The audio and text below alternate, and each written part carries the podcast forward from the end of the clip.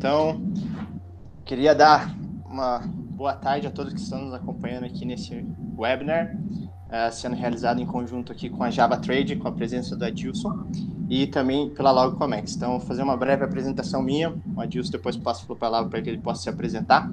Então, eu sou o Nick Elson, né? trabalho aqui na Logcomex já fazem, vão fazer dois anos agora, dia 14. Uh, sou Customer Success aqui dentro e trabalho aí à frente, né, com os clientes. Já estive lá visitando a Java, batendo um papo com a Dilson presencialmente, conhecendo toda a estrutura de vocês, o que foi bem bacana.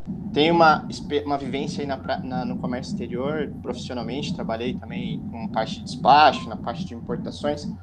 E vamos aí hoje ter esse bate-papo, né, com aprender muito com a Dilson aqui, aproveitar um pouco para explorar esses conhecimentos e, e ter uma grande aula aqui a respeito de alguns temas relacionados a importações, benefícios fiscais, e aí por diante a gente vai desenvolvendo dentro das, dos próximos minutos, horas, vamos ver né, o, o, quanto tempo tem. Já adianto para as pessoas que estão nos acompanhando, né, que quiserem fazer perguntas, a gente está, estou acompanhando aqui o chat ali do YouTube, então possam, é, podem fazer perguntas ali que a gente vai, eu vou repassando para Dilson e ele vai é, compartilhando os conhecimentos dele a respeito do, desses questionamentos, né, na medida do, do, possível aqui do tempo.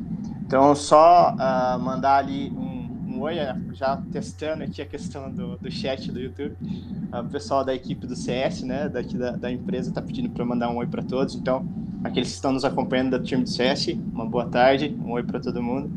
E, Adilson, a palavra é sua, pode se apresentar e aí a gente já inicia com o nosso bate-papo. Boa tarde a todos. Estão me escutando bem? É, primeiramente, eu gostaria de agradecer a Locomex, ao Nick, por a parceria e pela oportunidade da gente estar batendo esse papo hoje.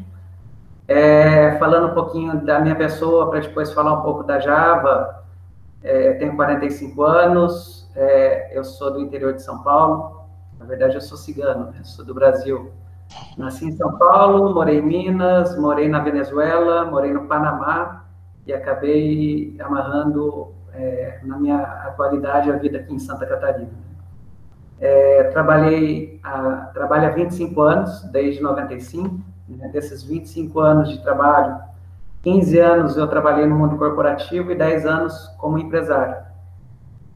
Nesses 15 anos no mundo corporativo, eu passei por duas multinacionais, a Loctite, que depois foi comprada pela Henkel, e a Procter Gamble, mais conhecida como P&G, no qual eu investi 13 anos da minha carreira nessa empresa, que é uma empresa maravilhosa, assim, grandes amigos que eu fiz lá, grandes aprendizados, e acabou que em 2010 eu tomei a decisão de voltar para o Brasil, morava no Panamá na época, para buscar essa vida empreendedora é, e acabou que no, nos últimos 10 anos eu passei a maior parte da minha vida é, empreendendo na área do comércio internacional e da, da área tributária, né, principalmente empresarial. Então, hoje, os nossos negócios estão focados nesses dois pilares, tanto na área tributária quanto na área do comércio internacional. E a Java é uma empresa que nasceu em 2011, é, com pouco menos de 10 anos, ela vem crescendo muito é, aceleradamente no mercado. Ela tem um foco é, específico na importação por conta e ordem, tem assessoria aduaneira, tem outras frentes, mas o principal é a, a importação por conta e ordem. E hoje consegue, a gente conseguiu colocar Java entre as maiores tradings do Brasil. Né? Então, é, é uma satisfação, a equipe que trabalha conosco aqui é uma equipe muito competente, e agora vamos falar do que interessa, que é dos temas que eu propôs a discutir. Então, passa Exato. a para você, Nick. Então, aproveitando, né, Adilson, uh, o gancho aí de toda essa explanação a respeito do, do, do, do seu currículo, né? A gente sabe que é um profissional é, de extremo gabarito, né, de extremo conhecimento. Eu lembro do bate-papo que a gente teve presencialmente aí, quando, quando eu estive visitando a Java. E se puder iniciar esse bate-papo, né, comentando para a gente um pouco, falando um pouco a respeito das diferentes formas de importar no Brasil, né? Quais os, os, uh, uh, os, modelos de importação, as formas que nós temos de importação, né? E como elas se diferenciam e, e, e nos banhar com o seu conhecimento a respeito desse, desse assunto. Legal. Vamos lá. A gente, é, no Brasil, a gente tem legalmente três formas de importar, né, que as empresas podem importar. A primeira e a mais conhecida é a importação direta, né, que uma empresa simplesmente obtém as licenças para importar, vai lá fora do Brasil, procura fornecedores do produto que está é, querendo importar para o Brasil, negocia com esse exportador fora do Brasil, é, é, contrata o frete internacional para trazer mercadoria para o Brasil, pode ser diretamente ou através de terceiros, por exemplo, agente de cargas, é, fecha o câmbio, que é pagar o exportador lá através de, uma, de um fechamento de câmbio, é, traz a mercadoria, faz todo o procedimento aduaneiro de nacionalização da mercadoria, paga os impostos de nacionalização de desembaraço aduaneiro no Brasil, põe no seu estoque. Né? A partir desse momento que ele pôs no seu estoque, ela vai ter, essa empresa vai ter quatro possibilidades do que fazer com aquela mercadoria. Primeira é usar, uso consumo, né? pegar o produto e lavar o chão. Né? Então, esse, essa é uma das possibilidades de uso da mercadoria.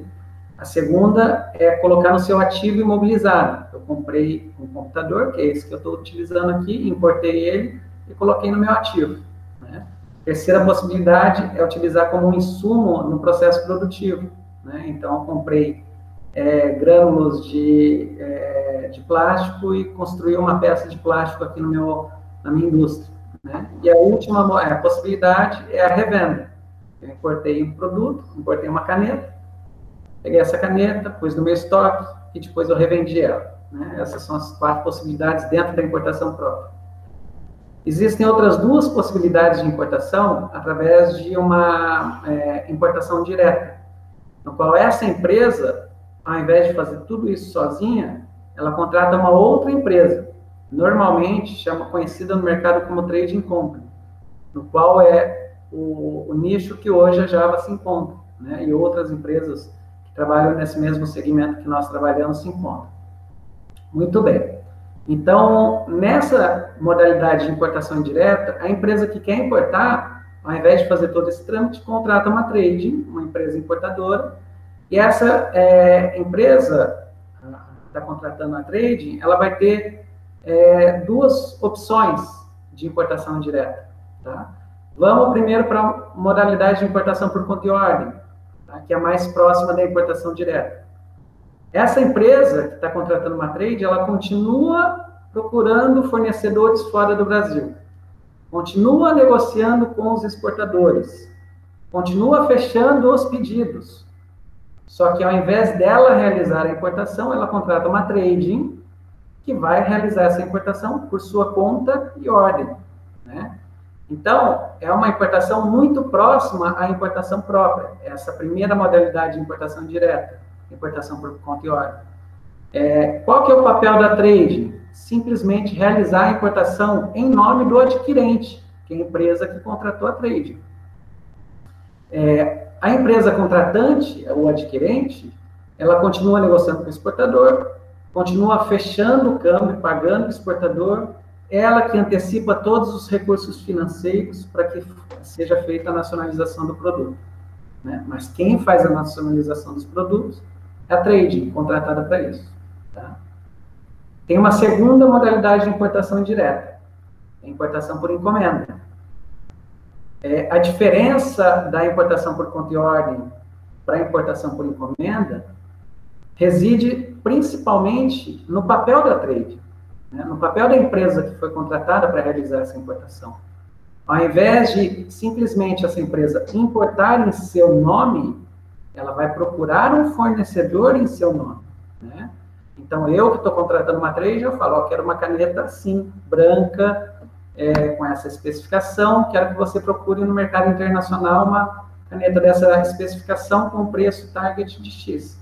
E a trading vai procurar exportadores, vai negociar com os exportadores, vai realizar essa negociação, fechar o pedido, pagar o exportador, trazer para o Brasil, nacionalizar e depois vai, vai vender para um é, destino pré-determinado, que ela quer, que é aquela empresa que contratou a trading para fazer essa importação. Essa empresa que contratou a trading, nesta modalidade de importação, é conhecida como encomendante. E a trading é conhecida como trading, como importadora. Né? Então, a diferença entre importação indireta, chamada encomenda, versus importação indireta, chamada conta e ordem, é o papel que a trading tem no, na importação. Na conta e ordem, a trading simplesmente realiza um serviço de importação em nome de um adquirente. Na importação por encomenda, a trading compra uma mercadoria no mercado internacional, tem toda a responsabilidade de controle de qualidade e tudo mais, hum. e depois vende para a empresa que contratou. Né? É uma importação por encomenda, essa segunda modalidade. Essas duas modalidades de importação direta estão amparadas pela Instrução Normativa 1861, que é de 2018. Tá? É importante é, a gente notar uma, é, um ponto extremamente relevante de uma mudança que teve há pouco tempo atrás, ainda em 2020, através da IN 1937. O que, que essa IN 1937 trouxe de mudança nessa importação direta? Né? Antes dessa IN 1937, ou seja, até 2019, a empresa que contrata uma trading para fazer importação por conta e ordem tem que bancar toda a operação o dinheiro tem que ser dela. A trading não pode financiar a importação. Na encomenda, a trading tem que financiar a importação e o encomendante não pode antecipar o dinheiro. Então só tinha os dois extremos. Ou a trading financia tudo, ou o encomendante ou, o contratante da importação financia tudo. A IN 1937, ela trouxe uma flexibilização que acontecia de maneira velada no mercado, para que o encomendante pudesse antecipar os recursos. Ou seja, agora, tanto na importação por conta e ordem quanto na importação por encomenda, pode haver recursos da empresa que contrata trading antecipados mesmo antes de fechar o câmbio, mesmo antes de pagar o exportador, mesmo antes de faturar o produto no Brasil. E isso aproxima muito as duas importações, mas ainda tem uma diferença muito grande muito grande, que é a encomenda, a trading compra a mercadoria e vende para o encomendante. Na conta e ordem, quem compra a mercadoria é o adquirente, a trading só realiza a importação. E a diferença material é a negociação com o exportador. E isso não se pode confundir. Porque lá na frente, depois de uma decisão do STF, eu vou comentar o risco que existe em se confundir essas duas modalidades de importação, é, pode estar sujeito a futuras autuações junto aos, aos envolvidos nessas operações, tá?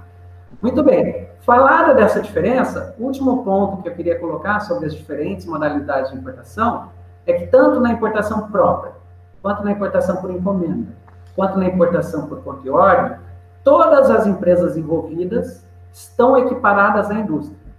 Ou seja, na importação própria, eu vou lá, importo e trago um produto, eu sou equiparado à indústria, né, para fins de tributação de IPI.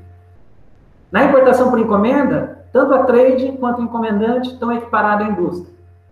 Na importação por conta e ordem, tanto a trade quanto o adquirente estão equiparados à indústria. E a gente vai falar um pouco mais sobre isso num dos temas que a gente tem planejado para conversar hoje. Bacana. Com relação à, à, importação, né, a Receita ela sempre vai coordenar isso, vai fiscalizar, tributar e tudo mais. Uh, existe né, o radar, que é a, a necessidade de, de, ter um registro na Receita para fazer essas importações. O radar ele é necessário para todas essas modalidades, todas essas empresas precisam ter o radar para fazer essas importações, qual, qual que é a, a, as diferenciações entre elas com relação à obrigatoriedade de se ter o radar? É, todas as modalidades de importação é, exigem das empresas participantes da importação o radar. Então, é até complicado é, você tentar traduzir para o inglês, porque o radar nada mais é uma licença que a empresa tem para importar. Né? Ou seja, a Receita Federal habilita no Siscomex, que é o sistema de importação da Receita Federal, no sistema do comércio internacional da Receita Federal, aquela empresa a importar e exportar. Né? Então, qualquer empresa que vai trabalhar com importação precisa estar habilitada no radar, precisa ter essa licença. Na verdade, a Receita Federal vai medir duas coisas. sua capacidade financeira e sua capacidade operacional. Tá? Se você não tiver capacidade operacional ou não tiver, não demonstrar capacidade financeira para trabalhar no comércio internacional, você não vai ter o deferimento ou a, a, a concessão desse radar. Existem três tipos de radar, radares, né? É o radar expresso, você simplesmente entra no site da Receita Federal, junta algumas coisas lá, pede o radar e sai no mesmo dia, sai automaticamente. Tá? Tem o radar limitado e o radar ilimitado. Tá? Essas duas últimas, é, esses dois últimos radares aí, é, você precisa fazer uma juntada de documentos, entregar para a Receita Federal para que a Receita Federal faça a análise e depois de até 10 dias a Receita Federal ou vai fazer a concessão do radar, que é o deferimento do radar, ou vai te intimar a entregar alguns documentos ou esclarecer alguns pontos que não estão claros nos documentos juntados para a Receita Federal. É, então, na importação própria, a empresa que vai importar precisa de radar. Na importação por conta e ordem, a empresa que vai importar, que é a trading, e a empresa contratante da importação, que é o adquirente, precisam do radar. Na importação por encomenda, tanto o encomendante quanto a trading precisa do radar. Tá? Então, não tem como fazer importação formal, legal, no Brasil, sem radar. Então, todos os envolvidos no processo de importação, empresas que estejam envolvidas, vão ser, vai ser necessário o radar. Né? E quais são a, as alternativas das empresas que não possuem um radar, mas que querem importar? Né? Quais as, as saídas legais que eles têm hoje? É, aí é que começam os problemas, né? Então, muita gente no mercado acaba é, vendendo o jeitinho. Não, acho que eu resolvo isso daqui. Daí um amigo meu, um vizinho meu, meu parceiro aqui importa para você e te vende. Não pode, não pode, isso é crime.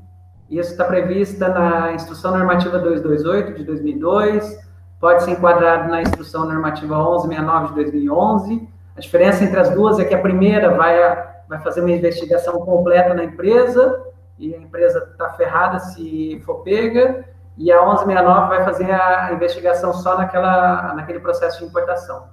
Mas se você tiver envolvido em uma situação que você está participando de uma importação, né, como encomendante, né, está pedindo para alguém importar em seu nome, mas você não aparece na, na, na, nas DIs, nas declarações de importação, nem nos documentos de importação, e é uma importação é, onde você não aparece, mas é uma encomenda, uma, uma um pedido seu para é, importação, isso é uma interposição fraudulenta. Você está ocultando é, o, o, real adquirente da importação. E isso, muitas vezes, acontece sem nem o empresário saber. Muita gente não conhece desse tema, né? E vai pela facilidade. Não, não precisa tirar radar não, daí que eu, eu importo para você e te vendo. Né? E muitas vezes, tirar o radar é muito simples. O principal problema que as empresas enfrentam para tirar o radar são problemas contábeis, uma contabilidade mal feita. Né? O principal problema para indeferimento do radar é quando você não tem integralização do capital social. Você vai lá abrir uma empresa, você tem que falar, meu capital social é disso, X, uhum. 100 mil reais. Daí você coloca lá no papel que o capital social da empresa é de 100 mil reais, só que você não tira o dinheiro do bolso e põe 100 mil reais na conta da empresa. É o principal problema esse. E quando, é pior, né? Quando você registra sua empresa, abre empresa com capital social de 100 mil reais, você pega dinheiro de terceiros lá e deposita na conta da empresa. Aí, cara, é problema total. Então, se você tiver uma empresa redonda, né, é, não tem problema, muito fácil tirar o radar. E se você não tiver redondo, arredonde, mas não cometa ilegalidade. Isso tem implicações penais também para os envolvidos, tá? É só contar um caso interessante, né? Muitas empresas, inclusive, têm radar, poderia fazer a operação legal, mas acabam fazendo a operação ilegal sem nem saber. Vou te dar um exemplo. Eu tenho uma fábrica aqui de enlatados, beleza? E eu compro do Nick, que é uma empresa fornecedora minha, as latas já com o logo da minha marca. Minha marca tem um sol lá no enlatado. Uhum. E essa marca é registrada no NPI e tudo mais. E o NIC já me vende essa lata, eu ponho no meu processo produtivo, ponho os produtos lá dentro, embalo, fecho e vendo. Eu compro de você aqui no Brasil, Você me fatura, te pago, peguei e tudo mais. Porém, essa lata que você me vende é importada. E ela já vem com esse sol desenhado na lata lá de fora. Então, essa, na verdade, é uma importação não própria, não devia ser uma importação própria do NIC. Deveria ser uma importação o quê? Por encomenda, do NIC para mim.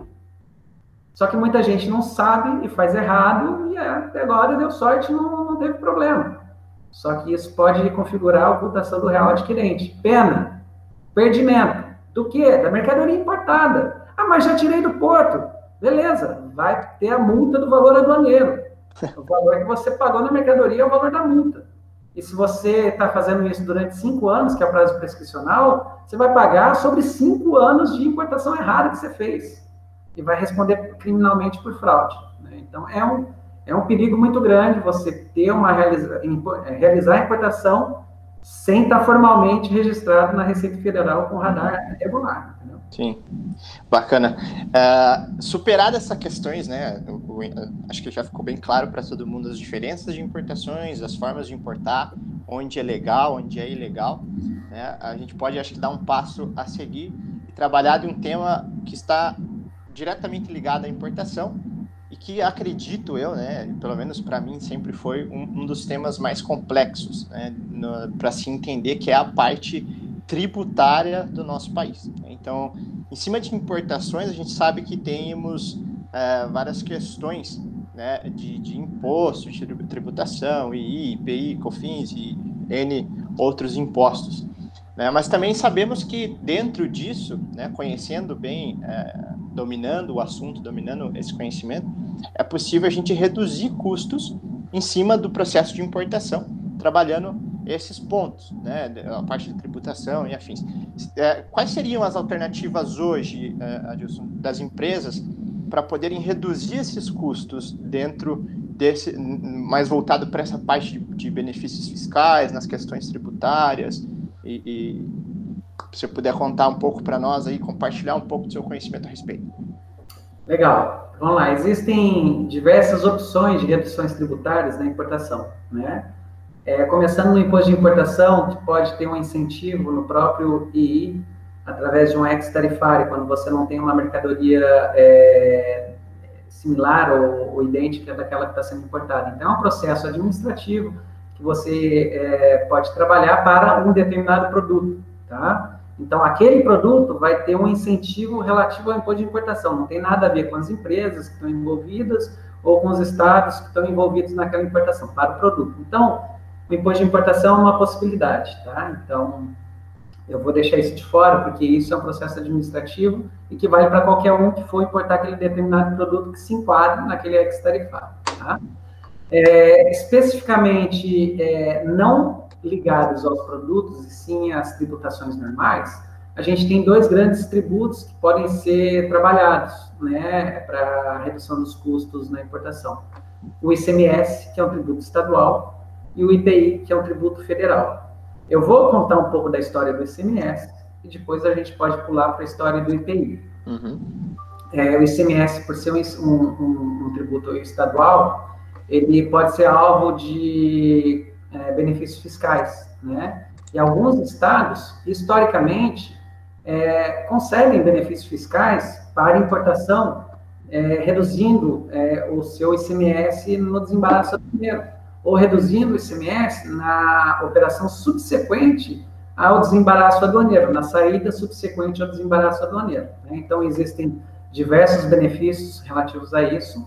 É, até 2017, existia uma discussão muito grande, não só com os benefícios de ICMS ligados à importação, mas aos benefícios de ICMS ligados à industrialização, ao benefício atacadista, a vários outros benefícios que eram concedidos é, por diversos estados. Por quê?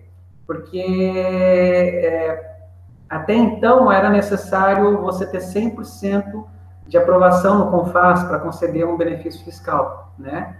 E era muito difícil, né, você ter 100% dos estados concordando com um determinado estado abrindo um benefício fiscal para atrair alguma indústria, alguma importadora, algum atacadista para o seu estado. Então, o que, que acontecia até 2017? Unilateralmente, o Estado falava, quer saber? Vou conceder o benefício fiscal aqui para quem instalar uma fábrica aqui na, no meu estado, ou para quem realizar importação, ou para quem cumprir os critérios X, Y, Z é, no mercado atacadista. Então, esses benefícios fiscais sempre existiram e sempre foram alvo de uma insegurança jurídica muito grande. Em 2017, é, veio a Lei Complementar 160, que convalidou todos os benefícios fiscais concedidos unilateralmente é, até então, né? E colocou um prazo que varia de benefício para benefício, no qual eles podem, eles deveriam ser extintos, né? Ou, ou é, ser eliminados do, do é, dos estados, né? E essa lei complementar 160, ela veio a ser regulada pelo convênio 190, também de 2017. Então, a questão da concessão do benefício fiscal de CMS, a legalidade, a segurança jurídica, está superada, né? Uhum. Por todos os estados que cumpriram os, o que estava disposto no convênio 190, né? Ah, então, existe sim incentivos fiscais de ICMS é, legais, com segurança jurídica, que determinados estados concedem para que a importação seja realizada através de contribuintes desses estados. Tá? É, pulando agora para o outro tributo, que na verdade é o IPI, né? não é um benefício fiscal. Nesse caso, a, a matéria discutindo a aplicação do IPI na importação é uma matéria judicial, é uma matéria judicial que se é, discute. Lembra, Nick, no começo da apresentação que eu falei da diferença de modalidades de importação entre importação própria, por encomenda, por compra e ordem? Uhum. Todas essas empresas que participam da importação, tanto encomendante, adquirente, importador, eles são equiparados à indústria? O que, que significa isso? Significa que depois que você importou a mercadoria na sua saída subsequente, você deve destacar o IPI na sua nota fiscal de saída. Isso é equiparação à indústria. É equiparado à indústria, segundo a Receita Federal. O regulamento é, do IPI equipara essas empresas à indústria.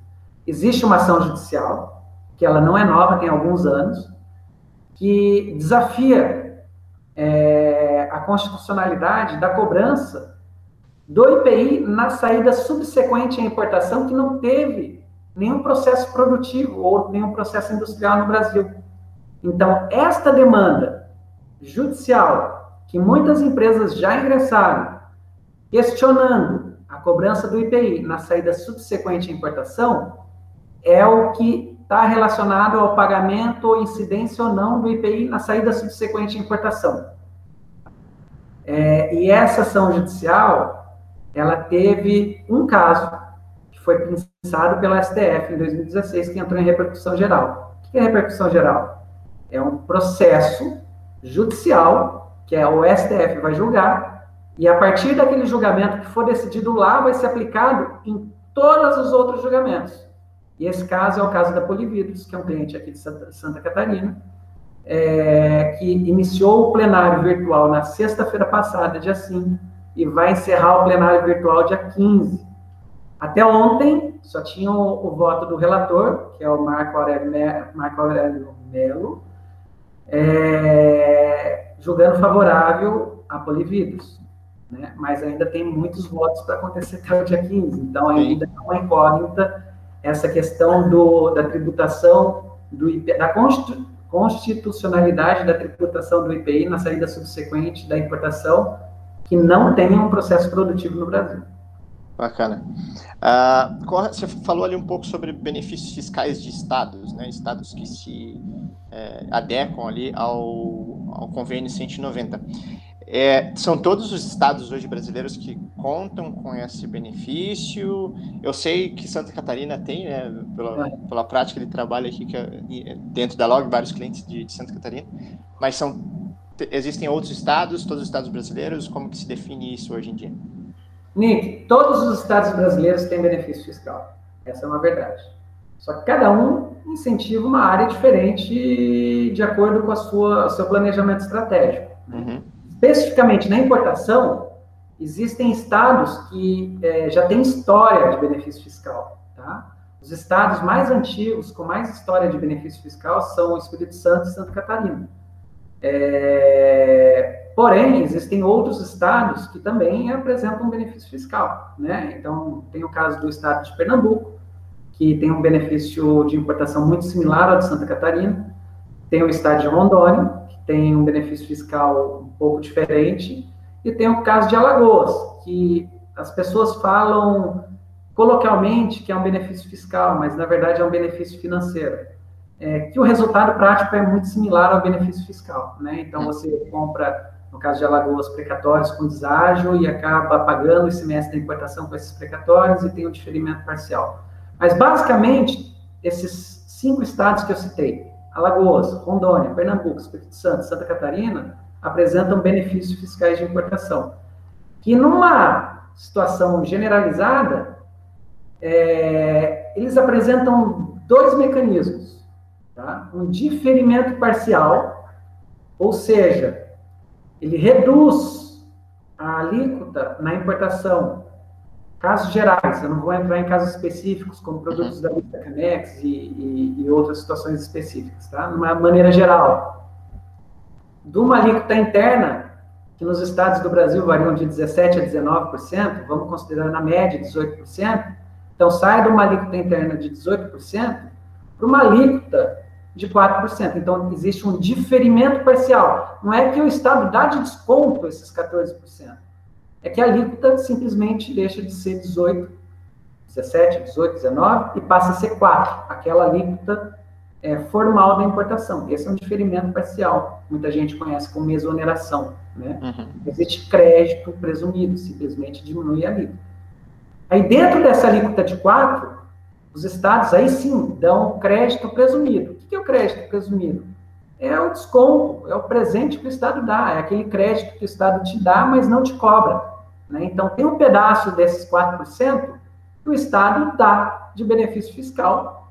E aí a trading, é, que normalmente são as empresas que é, operam nesses estados e que têm esses benefícios fiscais, por exemplo, no caso da Java, a gente tem a matriz em Santa Catarina tem filial em Espírito Santo, filial em Pernambuco, filial em Rondônia. A trading, ela tem esse crédito presumido, esse desconto que o Estado dá dos 4%. E qual que é a operação que normalmente é feita na operação, eh, na importação por conta e ordem? A trading repassa parte desse desconto para o seu cliente. Né? Então, você tem duas reduções. A redução do ICMS, que sai de 18 para 4, e um pedaço do ganho financeiro líquido, que a trade normalmente negocia com o seu cliente, entendeu? Uhum. Então, basicamente, esses são os benefícios fiscais de importação, no caso do ICMS. Bacana. Uh, antes da gente continuar falando sobre, se você me permitir, claro, é, sobre a questão dos benefícios fiscais e da, dos impostos e incidência, eu quero te questionar a respeito do, do, de algo que saiu do STF mês passado, a respeito do, do ICMS. A gente teve duas perguntas que vieram ali no chat, Deixa eu pegar aqui. Uh, e aí já tem mais uma ali. Mas voltando no primeiro tópico a respeito das, das modalidades de importação, o André Riva ele questionou: para fins de volume de importação na operação por conta e ordem e por encomenda, qual dos radares será considerado pela Receita Federal Brasileira? Da ah, trade ou do encomendante adquirente ou, ou adquirente? Boa pergunta, né? Então, Lembra que eu falei que existem três radar, três limites de radares, né? Uhum. O radar expresso, o radar limitado e o radar ilimitado. E ilimitado não tem limite. O expresso é até 150 mil dólares por semestre. Desculpa, o limitado é até 150 mil dólares por semestre. E o expresso é até 50 mil dólares por semestre. Então, muitas empresas acabam se enquadrando ou no expresso ou no limitado. E aí tem que tomar cuidado, tem que controlar quanto está importando, para não ficar com uma carga parada no porto, ou no aeroporto, ou na fronteira, e não ter radar, não ter saldo no radar para fazer importação, e isso é um problema grave. Sim. Então, esse controle, ele tem que ser feito para as empresas que têm o radar expresso ou radar limitado.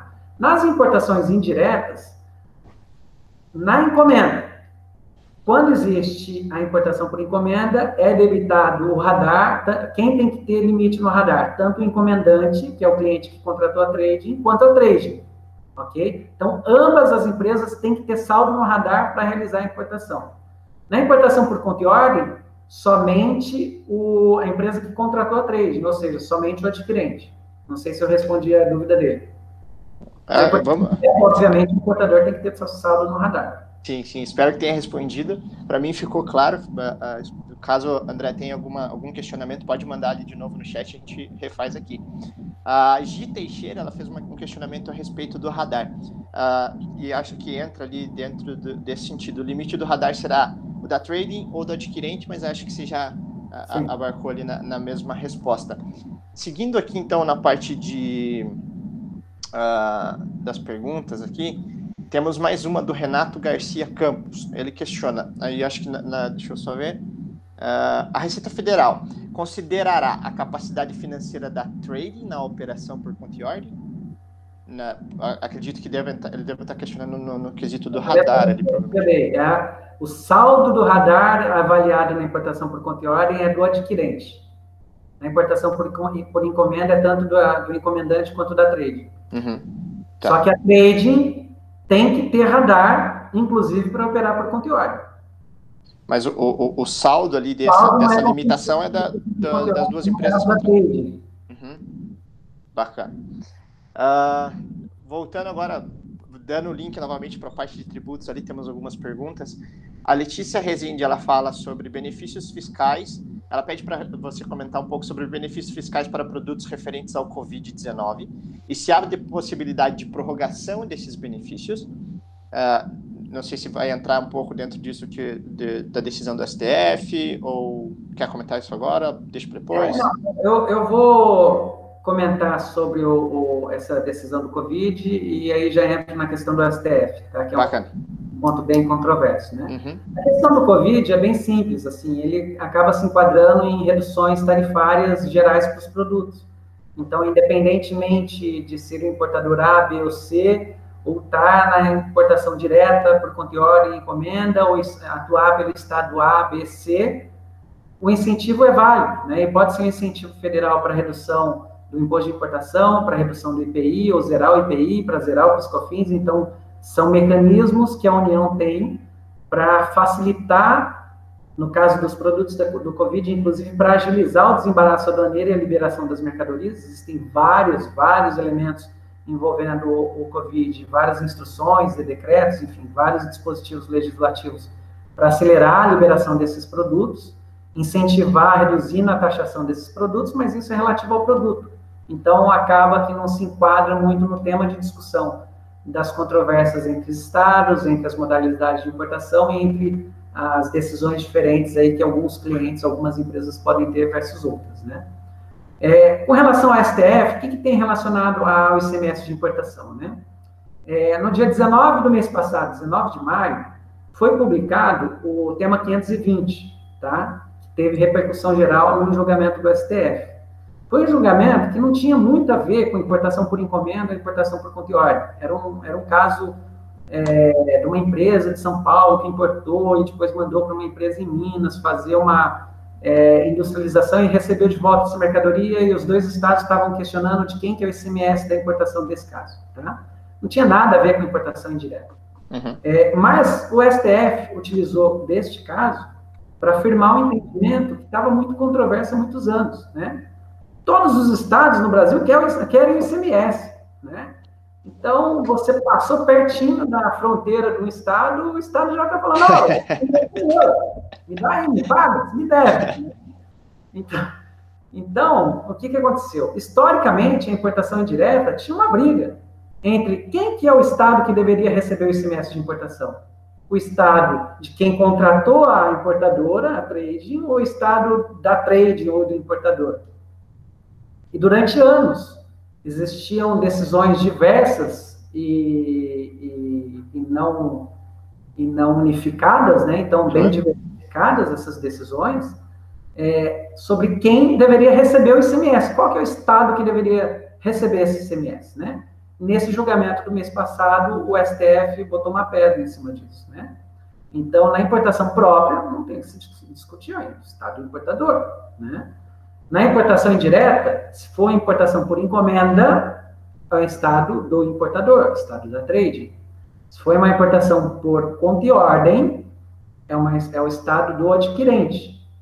Isso gerou uma confusão danada, né? Por quê? Porque é, até esta decisão, vários estados pleiteavam em conjunto o mesmo fato gerador, né? Então, o estado X falava, olha, o ICMS é na importação por conta e ordem e na importação por encomenda é do importador. Está aqui no meu estado, então você tem que pagar o ICMS para mim. E o estado lá do cara que contratou, da empresa que contratou, contratou a, a trade, falava, não, ICMS tem que ser para mim. E os dois cobravam. Uhum. Então, pelo menos agora, a gente tem o norte, tá? Quem que deve cobrar o ICMS no caso da importação indireta, né? No, no caso da importação por encomenda, é o estado do encomendante, né? Importação por conta e ordem é o estado do adquirente. Acabou, isso acabou com todas as discussões e é, controvérsias que existem no tema? Para mim, não. Para mim, isso daí só está começando. Por quê? É, saiu uma reportagem do Valor Econômico, logo depois, um pouco antes da publicação desse, do dia 19, então uma semana antes, mais ou menos. É, e um dos estados nessa reportagem se manifestou, né? E tá tudo bem, mas eu vou analisar a encomenda também, porque pode ser que a encomenda não seja encomenda, seja um ponto de ordem disfarçado, né? Então, então é, minha dica neste caso, né? É, se possível, né? Independentemente de ser uma importação por encomenda ou ser uma importação por de ordem, estejam as duas partes dentro do mesmo estado, para evitar essa controvérsia. Ou seja, se eu sou encomendante, vou contratar uma trading para operar por encomenda para mim, tenta estar no estado que está concedendo aquele benefício junto com a trade. Né? Se eu sou adquirente e vou importar por conta e ordem através de uma trade com benefício fiscal, esteja no mesmo estado da trade. Né? Através da sua matriz, através de uma filial, mas esteja. Porque aí você não tem discussão, o estado das duas partes estão no mesmo lugar. É o mesmo estado, então você não vai ter problema de interpretação legislativa.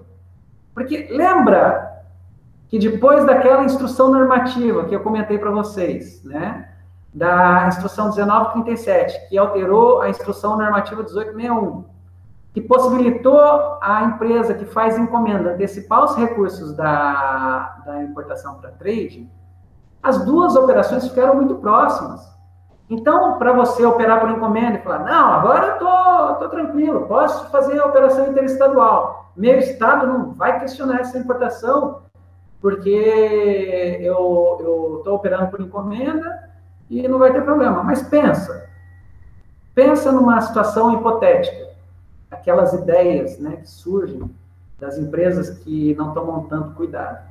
Eu importo há 10 anos com o mesmo fornecedor. Eu importo a mesma caneta branca há 10 anos desse fornecedor e pago 80 centavos de dólar. De repente, eu contrato o Nick para fazer uma encomenda para mim, que compra a mesma caneta branca, pelos mesmos 80 centavos, pelas mesmas condições comerciais, só que ele vai comprar essa caneta e vai me mandar para cá.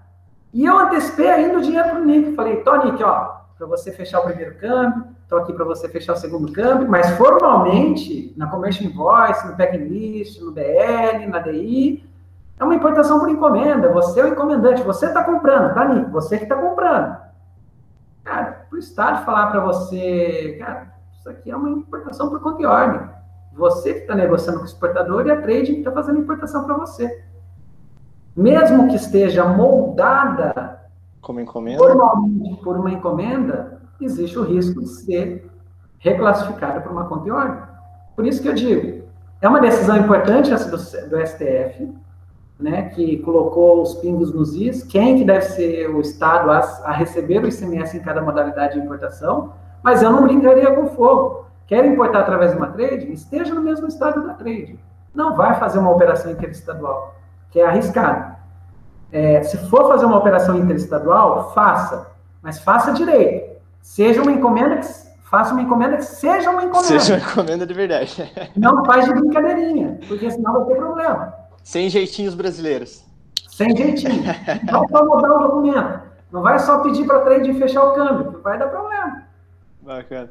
A gente tem uma pergunta aqui a respeito de benefícios fiscais. O Cledson Sense Ribeiro, ele questiona.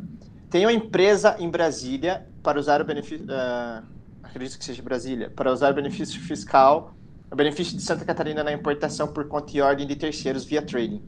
Necessito ter filial no estado do benefício? Certeza, com certeza. A importação por conta e ordem, você precisa ter a. Assim, primeiro, vamos, vou dar um passo para trás, tá? Até a decisão do STF, era extremamente recomendado que tanto a trading quanto seus clientes, sejam eles encomendantes, sejam eles adquirentes, estejam no mesmo estado. Vou utilizar o benefício de Santa Catarina. Importante, tanto a trading quanto o encomendante ou adquirente, independentemente da modalidade de importação, estarem em Santa Catarina, seja através da matriz, seja através de filial. Vou usar o Espírito Santo. Importante as duas empresas estarem lá. E ainda dá para juntar outros benefícios fiscais, tá? Espírito Santo tem um benefício compete, que é um benefício atacadista, super agressivo. Santa Catarina tem o benefício do centro de distribuição, super competitivo, assim. Tem, tem muitos desenhos tributários legais para montar para ter operação regular dentro do estado que está concedendo benefício fiscal. Só que era recomendável para evitar qualquer risco de um estado ou outro falar, não, esse ICMS é meu, não é meu, e os dois ficarem brigando e os dois cobrarem. Uhum. Com a decisão do STF, nessa pergunta, se tiver importação por Santa Catarina, se o adquirente estiver em Brasília, o ICMS vai ter que ser recolhido para Brasília. Ou seja, não existe benefício fiscal de Santa Catarina a ser aplicado. Tá? Então, essa é uma realidade é, recente que antes era só recomendável, agora é impossível você operar sem ter a, essa, essa recomendação. O que antes era uma recomendação, agora é mandatório. E hoje é uma recomendação, inclusive, para encomenda, pelos riscos que eu apontei. Se for uma encomenda, encomenda de fato, daí está tudo certo. Tá? Aí o STF já, em tese, já afirmou o entendimento. Bacana. Nessa mesma linha, tem uma outra que é uma, um outro questionamento do Norberto Paz. Ele, ele fala: no caso de importação por encomenda ou por conta e ordem de terceiros, o benefício tributário obtido com a redução do, IC, do ICMS na nacionalização não acaba sendo compensado quando é a carga internada, por exemplo, nacionalizada em Santa Catarina e adquirente em São Paulo? Qual a vantagem de fato e o que, o que muda é o fato gerador do recolhimento cheio? Esse Vamos é lá. É, é uma pergunta bem completa, né?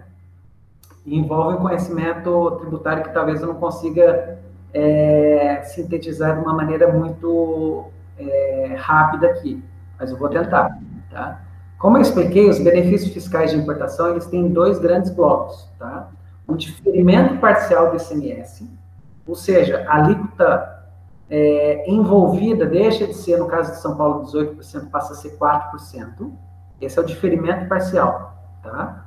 Uhum. É, e um pedaço que é o desconto chamado crédito presumido, ou seja, um crédito que a empresa recebe, mas que efetivamente não paga. Beleza? Então, esse conceito é importante fixar. Muito bem, vamos tentar fazer um comparativo. Importação por São Paulo. Ok? Você importou, pagou 18% na entrada, entrou com a mercadoria no seu estoque. Você tem quatro opções do que fazer com essa mercadoria. Pode colocar no ativo imobilizado, pode usar para lavar o chão, pode usar no processo produtivo, que seria o insumo, pode usar para revender. Vamos pegar o caso mais simples, que é para revender. Uhum. Porque essa pergunta poderia ter qualquer um. Vários desdobramentos em cima da da... Realidades diferentes de análise, mas vamos uhum. pegar um fato que é revenda que é o grosso das importações. A maioria das importações do Brasil chegam no Brasil para ser revendidas. Tá? Então, o cara entrou com 18% de CMS, nota fiscal, de, um custo de 100 reais. Aí ele vai vender, vamos pensar que é super rentável, por 200 reais. E aí ele vai vender por 200 reais 30% em São Paulo ou 70% em Minas, ok? Então, desses 30% de São Paulo, ele vai pagar 18% sobre a sua venda dos 70% para Minas, vai pagar 4%, que é a alíquota interestadual da mercadoria importada, sobre 70% das suas vendas. Existe uma grande possibilidade dele não usar os 18 reais que ele pagou na entrada. Se ele tiver uma operação interestadual muito grande, porque ele vai pagar 4% na operação interestadual. Tá? Vamos pegar um outro cenário, o cenário que ele importou por Santa Catarina e vai fazer a mesma dinâmica. Importou, importou por Santa Catarina, vai vender para São Paulo, vai vender para Minas. Ele importou, ele recebeu 4% de CMS dentro de Santa Catarina. Esses 4% ele vai vender para São Paulo. Vai destacar quanto? 4. Vai vender para Minas. Vai destacar quanto? 4. Então, de cara, ele já tem um ganho de você não imobilizar os 18% na entrada. Você Inicial. vai imobilizar os 4%. Uhum. Ganho de fluxo de caixa. Segundo, possivelmente você não vai acumular o ICMS que você poderia acumular em São Paulo. E terceiro, dependendo da negociação da trade, esses quatro podem não custar quatro, pode custar três e meio, pode custar três, depende da sua negociação com a trade. Que entra então, aqui... Tentei responder que existem dois benefícios. Um benefício de, imobil... de fluxo de caixa, que é o dinheiro que você imobiliza, uhum. e um benefício financeiro líquido. Tá? É, tem que ter essa análise na, na, na resposta. Nick, eu estou preocupado que a gente ainda tem o tema do IPI, que a gente não falou. Vamos, vamos seguindo, vamos seguindo. E aí, é, é justamente isso, né? voltando então agora para a questão do IPI, como têm sido as decisões sobre as demandas de IPI? Né? A, gente, você comentou que tem várias jurisprudências e várias ações judiciais em cima disso. Qual, qual, qual tem sido o direcionamento jurisprudencial nesse sentido? Legal. A questão do, da, do IPI na saída subsequente à importação, que não teve industrialização no Brasil, ela é uma demanda, como eu te falei, antiga, né? E, e tiveram é, entendimentos diversos desde 2014, 2013 e até 2016, 2017 no STJ. Né? Então, teve uma época que eram é, as decisões eram favoráveis aos contribuintes, às empresas que é, demandavam essa, essa inconstitucionalidade, e teve uma época que era desfavorável. Né? No fringir da, dos ovos, o que, que aconteceu? Algumas empresas acabaram tendo decisões favoráveis, outras não. Né? Então, por isso que é, se você tiver a, a, a dúvida é, de uma demanda tributária, uma dúvida da constitucionalidade da cobrança, é, é importante ajuizar essa dúvida e esse desafio, porque senão você não vai ter o direito é, colocado em prática. Né? Uhum. Né? Então, algumas empresas tiveram essas decisões favoráveis.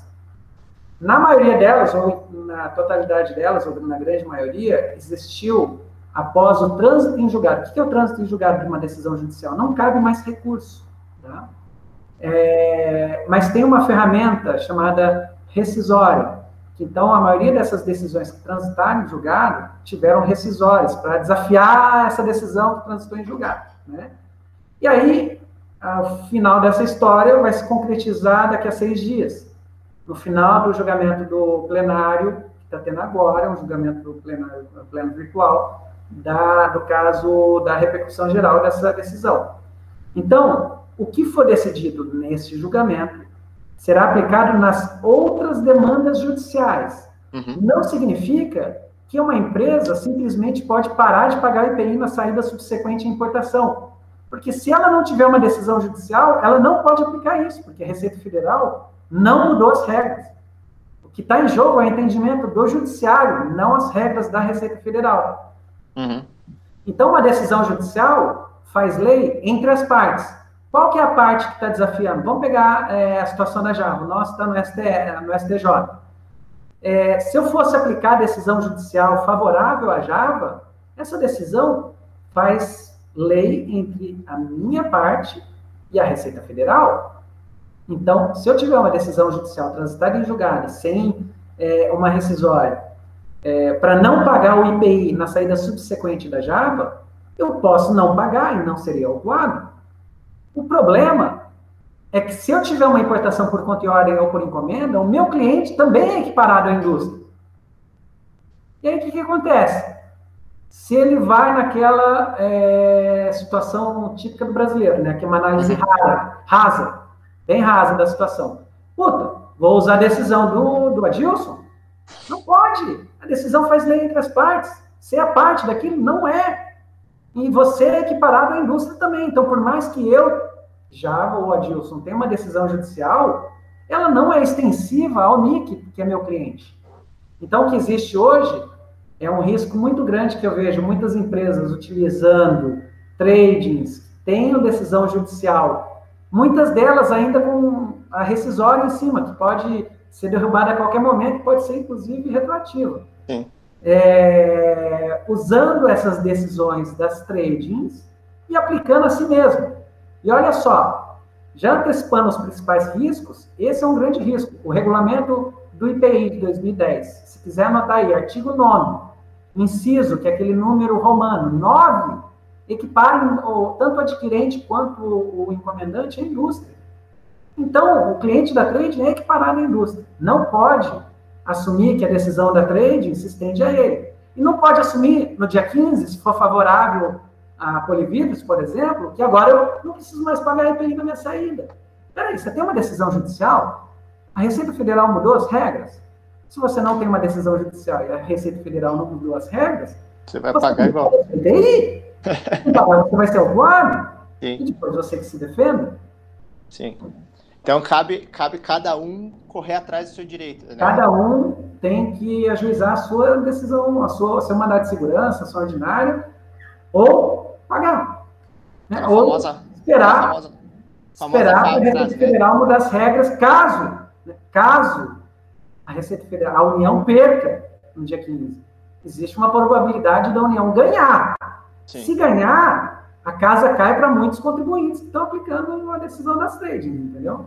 Na, na, sua visão, você acredita que saindo uma decisão favorável às empresas, é, existe uma possibilidade da, da Receita Federal por uma pretensão positiva? Não, já que tem decisões de repercussão geral, vamos mudar as regras para facilitar as coisas? Não. Vou dar um exemplo. É, o mesmo exemplo da, do IPI, a gente teve um caso de repercussão geral de uma demanda da exclusão do ICMS na base de cálculo do PiscoFins. Esse julgamento que vai acabar dia 15, a semana que vem, nesse da exclusão do ICMS da base de cálculo do PiscoFins, acabou em março de 2017, três anos atrás. Ainda está pendente embargos de declaração para efeitos de modulação, que, que vai, como que vai aplicar e tudo mais. Faz três anos que a Receita Federal perdeu, que a União perdeu, a Receita uhum. perdeu. Quem perdeu foi a União. Né? Faz três anos que ainda está cobrando. não, não, não, não estão, não dá para se esperar uma facilidade na, na Não, mas é possível, olha só, é um contexto ruim que a gente está vivendo, né? Então é possível que a Receita Federal, que a União ganhe. Sim. O primeiro voto está favorável ao contribuinte, são 11. Né? Vamos esperar até semana que vem. então vamos lá. Dando sequência, você citou em vários momentos, Adilson, a questão de, de penalizações, de, de retributações, de reclassificação. É, e várias uh, sanções que podem vir, né, autuações e riscos que decorrem disso. Então, uh, se puder falar um pouco para nós a respeito de quais os riscos, né, que permeiam aí os processos de importação, voltado mais para essa questão do IPI, né, da, dentro dessa operação. Que tipos de riscos vão incidir muito uh, em cima dessa, desse, desse nicho aí do IPI, desse ponto de vista? É, eu, eu é Vou tentar colocar todos os, os riscos envolvendo o processo de importação numa resposta concisa, porque a gente uhum. chegou na, na, hora proposta nossa, né? É, mas é, tranquilo. É legal, é boa, né? Mas é, é entusiasmante, é, assim, dá entusiasmo falar desses temas, né? Que são Sim. controversos, né? É, do IPI, o grande risco que existe é o seguinte, é você não estudar né, a legislação é, e você não saber que no regulamento do IPI, no artigo 9, inciso 9, é, é equiparada a indústria encomendante e o adquirente. Então, é importante aplicar a sua decisão judicial, se você quiser aplicar. E se você não tiver uma decisão judicial, busque uma decisão judicial. Mas não vai aplicar a decisão judicial de terceiros em algo que não te atinge, porque a decisão judicial faz lei entre as partes. Então, essa uhum. primeira dica é com relação ao IPI. Com relação ao ICMS, é, a gente superou em 2017 a discussão da, se é válido ou não a concessão do benefício A, B ou C. Esse foi um grande avanço, né? A Lei Complementar 160 com o Convênio 190 é, pôs fim essa guerra, pôs fim mais ou menos, né? Essa guerra tributária entre os estados, então hoje os benefícios concedidos são legítimos, são reconhecidos, então não existe problema.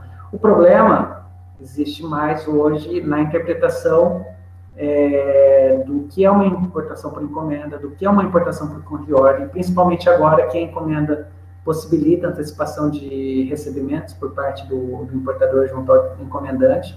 Então, o principal cuidado que eu diria é, se possível, estejam as duas partes no mesmo estado que está concedendo um benefício fiscal. Se não for possível, é, faça a encomenda, mas a encomenda sendo encomenda de fato, e não uma encomenda fake, né? É simples assim. Com relação a outros riscos, existem vários, vários, vários, que a maior parte dos empresários não tem ideia. Né? Por quê? Porque não respira a importação, não vive a importação. Vou citar um, para tá, te colocar o tamanho do problema, Nick. Cisco Serve, ah, é um tema super antigo, nasceu lá em 2012, uhum. é um sistema para contabilizar serviços que entram e saem do Brasil, né? é, é preciso registrar esses serviços, né? Como se registra a mercadoria que entra e sai do Brasil, né, através de uma declaração de importação ou declaração de exportação, você tem que registrar o serviço, né? E o que, que, isso tem a ver com a importação? Nada, tudo. A importação tem um serviço básico, que é o transporte internacional. Né? E por mais que o transporte internacional possa ter sido pago pelo exportador, no frete CIF, por exemplo, existem taxas locais que são pagas pelo importador, e algumas delas têm que ser lançadas no Cisco Serve. Uhum. E o que aconteceu? Até 2015, 95%, 97% das empresas deviam estar registrando já há três anos, não registravam. E qual que é a multa por não registrar? Vou dar o exemplo da empresa que está no lucro real. R$ 1.500 por mês por registro não efetuado. Prazo prescricional de uma autuação tributária ou acessória como essa é de 5 anos, 60 meses. 60 meses. Então, Nick, se você teve uma importação há 5 anos atrás que você não fez o registro do Ciscoserve, você já deve, como multa principal, 90 mil reais. Se você tiver 10 importações por mês, multiplica isso por, seis, por 600. 600 vezes 90 mil reais. São milhões de possibilidade de multa. E muitas empresas até hoje não registram, tá? Pô, tá, isso é tão velho, né? Isso é antigo. Mas o compliance ainda é muito pequeno. Vamos falar de uma, ainda envolvendo o mesmo tema, transporte internacional. 99% das empresas que importam não sabem se contratar um frete internacional ou alguém que está no paraíso fiscal vai ter que pagar imposto de renda. Ai, como que eu vejo quem que é o... Eu contratei o agente carga aqui, contratei o meu vizinho, que é agente carga. Não importa. O que importa é o que está escrito no conhecimento de embarque. Lá no BR, ponto superior direito, vê o que está escrito lá. Vê o endereço daquele negócio. Se o endereço for Singapura, por exemplo, vê se você pagou. Se você não pagou, você está devendo imposto de renda daquele frete. Você junta isso por 60 meses. Né? É, classificação fiscal. Quantas vezes eu não vi o time operacional, clientes, despachantes aduaneiros festejando depois? Yes, canal verde, yes! Passou, passou essa classificação fiscal, ninguém pegou. Cara, o que mais tem hoje em dia é uma revisão aduaneira, que a Receita Federal tem cinco anos. E é melhor você guardar esses documentos por cinco anos. Todos os nossos documentos de processo de importação que a gente tem pela Java, a gente guarda durante o prazo prescricional, por mais que a gente manda para os clientes, que é responsabilidade deles, está tudo arquivado aqui, em, em arquivos eletrônicos. Se você não tiver uma boa análise de classificação fiscal, achar que porque passou pelo canal verde você não tem mais problema, está muito enganado. Essas revisões aduaneiras acontecem e as multas vêm num prazo prescricional de cinco anos. E o problema é que a pessoa que cuidava disso há três, quatro anos atrás nem existe mais. Né? E último, só para é, reforçar, a, o risco da interposição fraudulenta. Que a empresa importa sem nem saber que ela devia estar participando da DI como encomendante ou como importador por conta e ordem, adquirente. Então, essas importações é, fraudulentas, né, que a empresa, um empresário nem sabe muitas vezes que está importando. Ah, não, meu vizinho importou para mim. Não pode. Você tem que ter radar, você tem que estar vinculado com a empresa que está importando, tem que estar na DI. Né? Então, esses cuidados todos são necessários para evitar atuações. Bacana. Uh, a gente teve uma pergunta ali do Tauan. Ele questiona: pode-se utilizar essa aplicação do IPI no restante da cadeia, conforme explicado, e o benefício fiscal do ICMS na mesma operação de importação no ato de nacionalização? Tá, é que são duas perguntas em uma. Vamos pela, primeiro pelo do IPI. Uhum. Do IPI, só um minuto, deixa eu tomar uma água aqui. Senão a voz some aqui. Do IPI, como eu falei, tanto a trading quanto o adquirente ou encomendante são equiparados à indústria. Isso significa o quê? Eu tenho uma mercadoria que eu importei, eu paguei o IPI na entrada da, da Java, na, na, na DI. Aí eu vou mandar uma nota para o NIC, que é meu encomendante e o meu adquirente. Tá? Na minha nota de saída, eu tenho que destacar o IPI, com uma nova base de cálculo. Qual que é a base de cálculo da minha nota fiscal de saída? Valor de produtos, que eu te mandei, que é diferente da base de cálculo do, da DI, que é uhum. valor aduaneiro. Então, tem uma diferença de IPI que eu tenho que pagar. Esquece a decisão judicial, estou falando sem decisão judicial. Então, eu mando uma nota para o NIC, que é meu cliente, com IPI. Só que o NIC também é equiparado à indústria. Pensa que eu tenho uma DI que o valor aduaneiro é de 100. Vamos pensar que pelo, pelo, pela despesa aduaneira, demojo, a minha nota de saída é de 150. Né? E a alíquota de IPI é de 10%. Então, eu paguei 10 reais, 10% de 100 reais né, na, minha, é, na minha DI. Eu vou ter que destacar 15 reais na minha nota para o NIC, que é 10% dos 150 reais. Nesse destaque de 15 reais, eu tenho que pagar a diferença do IPI, 5 reais. E você, Nick, vai vender 200 reais para os seus clientes. Ao vender por 200 reais, você vai ter que destacar 10% de 200 reais. Você vai ter que destacar 20 reais de IPI. E você, como tomou o crédito dos meus 15 reais que eu destaquei na minha nota, você vai pagar mais 5 reais de diferença de IPI. A pergunta do Tauan é, ok, eu, Adilson, tenho uma decisão judicial. Então, eu paguei os 10 reais na entrada e mandei uma nota de 100 reais para o Nick, sem IPI. E agora, Nick, o que, que você faz? Alternativa A. Manda com 200, sem IPI. Alternativa B. Manda com 200, com IPI. Qual é a alternativa correta? A B. Uhum. Você vai mandar com IPI, porque você também é equiparado à indústria e essa decisão judicial minha faz lei entre eu e a Receita Federal. Você não tem nada a ver com isso. No caso da, de tendo essa possibilidade da ação judicial, é, pode ter concomitante é, no mesmo processo ali a, o benefício fiscal utilizar? Não, então, são discussões separadas, né? Uhum. O ICMS é um tributo que corre paralelo ao IPI. Mas a aplicação dos dois benefícios Nada, no mesmo processo não tem problema. Não, não tem. Assim como você pode aplicar o ex-tarifário, assim como você pode aplicar incentivos de PIS e COFINS que o governo pode dar, assim, eles se sobrepõem, assim, são tributos uhum. diferentes que se sobrepõem. Só tem que analisar quando você tiver uma sobreposição do mesmo tributo. Sim. Dois benefícios em cima de um mesmo tributo, isso poderia gerar algum.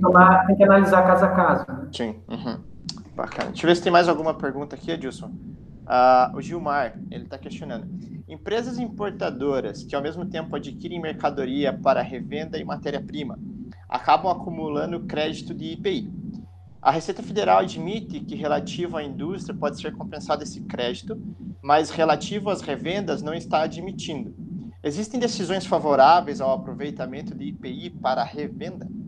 Então, nas importações. É, é, deixa eu tentar contextualizar a pergunta do Gilmar. Né? É, pelo que, que entendi, ele importa 100 reais, né, nesse exemplo que a gente usou. Né? Só que ele importa próprio. Vamos assumir que importa próprio para simplificar. Uhum. Ele pagou 10 reais na, na DI porque a alíquota de 10%, o valor aduaneiro é de 100 reais, ok? Desses 100 reais, 50 ele vai revender, 50 ele vai usar como insumo. Tecnicamente, o que ele tem que fazer?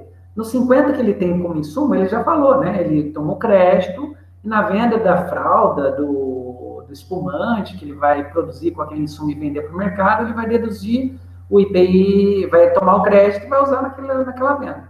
Uhum. Na parte da revenda, esquece isso, pensa que só importei 50 reais. Ele tem que destacar na saída subsequente dele o IPI, e ele vai usar o crédito de 10% sobre 50 reais da entrada para deduzir da, do débito do, da saída subsequente. Agora, se ele não estiver destacando a saída subsequente, é um problema, porque nem todo mundo sabe que na revenda o importador é equiparado à indústria. Uhum. Isso consta tanto na, no regulamento do, do IPI de 2010, quanto nas instruções normativas da Receita Federal. Bacana. E é esse o alvo, o objeto de discussão em andamento no STF, que dia 15 vai ter decisão final. Então, dia 15 nós temos um mar de possibilidades e futuros incertos ainda, né? Tudo Sim, baseado no dia 15. Não, a gente tem o direcionamento. Uhum.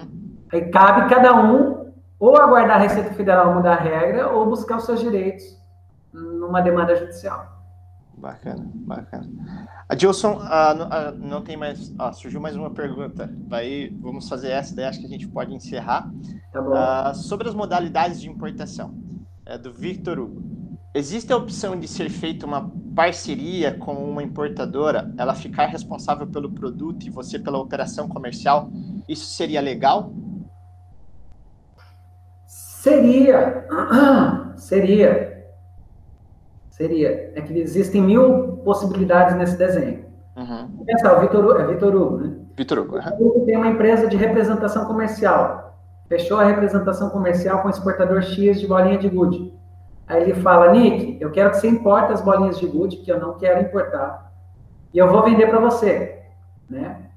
Aí o Vitor Hugo é um representante comercial, ele tem uma equipe de vendas que vai vender, tirar pedidos para o Nick faturar para o mercado. Essa é uma possibilidade legal. Segunda possibilidade legal. Vitor Hugo monta uma empresa comercial distribuidora. Ele não quer só vender, ele quer distribuir as bolinhas de gude no Brasil. Né? Então, para isso, o que ele vai ter que fazer? Ele vai ter que montar a empresa, colocar o capital social na empresa, integralizar com origem conhecida de declaração de imposto de renda o capital social da empresa entrar com pedido de radar e ter radar, para poder fazer importação através dessa empresa parceira. E essa importação pode ser por encomenda ou por conta ordem. Aí tem a terceira possibilidade, que muita empresa faz, que é o Vitor Hugo abre uma empresa, vai distribuir para o mercado e fala, Nick, importa aí para mim e me vende. O Nick vai lá, importa e vende para o Vitor Hugo distribuir. Isso é uma interposição fraudulenta. Isso é fraude isso gera pena de perdimento dos últimos 60 meses. Né? São as três possibilidades. Duas delas legais, uma delas ilegal. Bacana. Então, existe a possibilidade da, da, dentro da legalidade e o risco também da, da, ilegalidade ali. Mas bacana, Adilson, queria agradecer em nome da Logcomex, em nome de todos que acompanharam ali a, a sua disposição, né, a sua prontidão em nos agraciar com todo esse conhecimento né, e compartilhar toda a sua experiência dentro da área de importação, dentro das importações, né, e, e ceder seu tempo para estar tá aqui batendo esse papo com a gente. Uh, agradeço também a presença de todos aí que disponibilizaram os, os, tempos nas suas casas ou nos seus trabalhos, não sei como é que está esse, esse período, para acompanhar aqui esse bate-papo, né, e, e adquirir aí muito mais conhecimento, esclarecer dúvidas do, do, junto aqui com a Dilson. Então, em nome da Logcomex, né, agradeço você, Adilson, agradecemos a, a Java por toda a, a, disponibilidade e ficamos à disposição de todos, né, para que vocês necessitarem. A Adilson sabe que pode sempre contar com a gente para o que for necessário. E de, concedo a palavra aí para que você possa encerrar também se, se, se despedir do pessoal. Eu agradeço muito a oportunidade, a parceria com a Logcomex, ela já é antiga, é, vocês, assim, têm uma proximidade muito grande conosco, tem uma inteligência é, naquilo que vocês fazem muito profunda, É, eu entendo que as empresas que têm esse conhecimento profundo são as que se destacam no mercado. Então, parabéns pelo Logcomex. É, obrigado, é, Nick e Logcomex, pelo, pelo tempo. Obrigado a todo mundo que participou dessa, é, dessa transmissão aí. É, contem conosco para que a gente possa ajudá-los a importar, a tirar dúvidas e a recuperar tributos pagos indevidamente. Né, indevidamente. É, esse é o nosso trabalho, é para aqui que a gente, é para isso que a gente acorda todos os dias, tá bom? Obrigado. É, boa semana para todo mundo. Obrigado, Edilson. Uma ótima semana para todos, para você também. E ficamos à disposição de todos vocês que, né, que precisarem. Estamos aí para Java e logo Comex prontos a ajudar no que for necessário. Tá bom? É Obrigado. Tchau, tchau. Uma ótima tarde para todo mundo. Um abraço.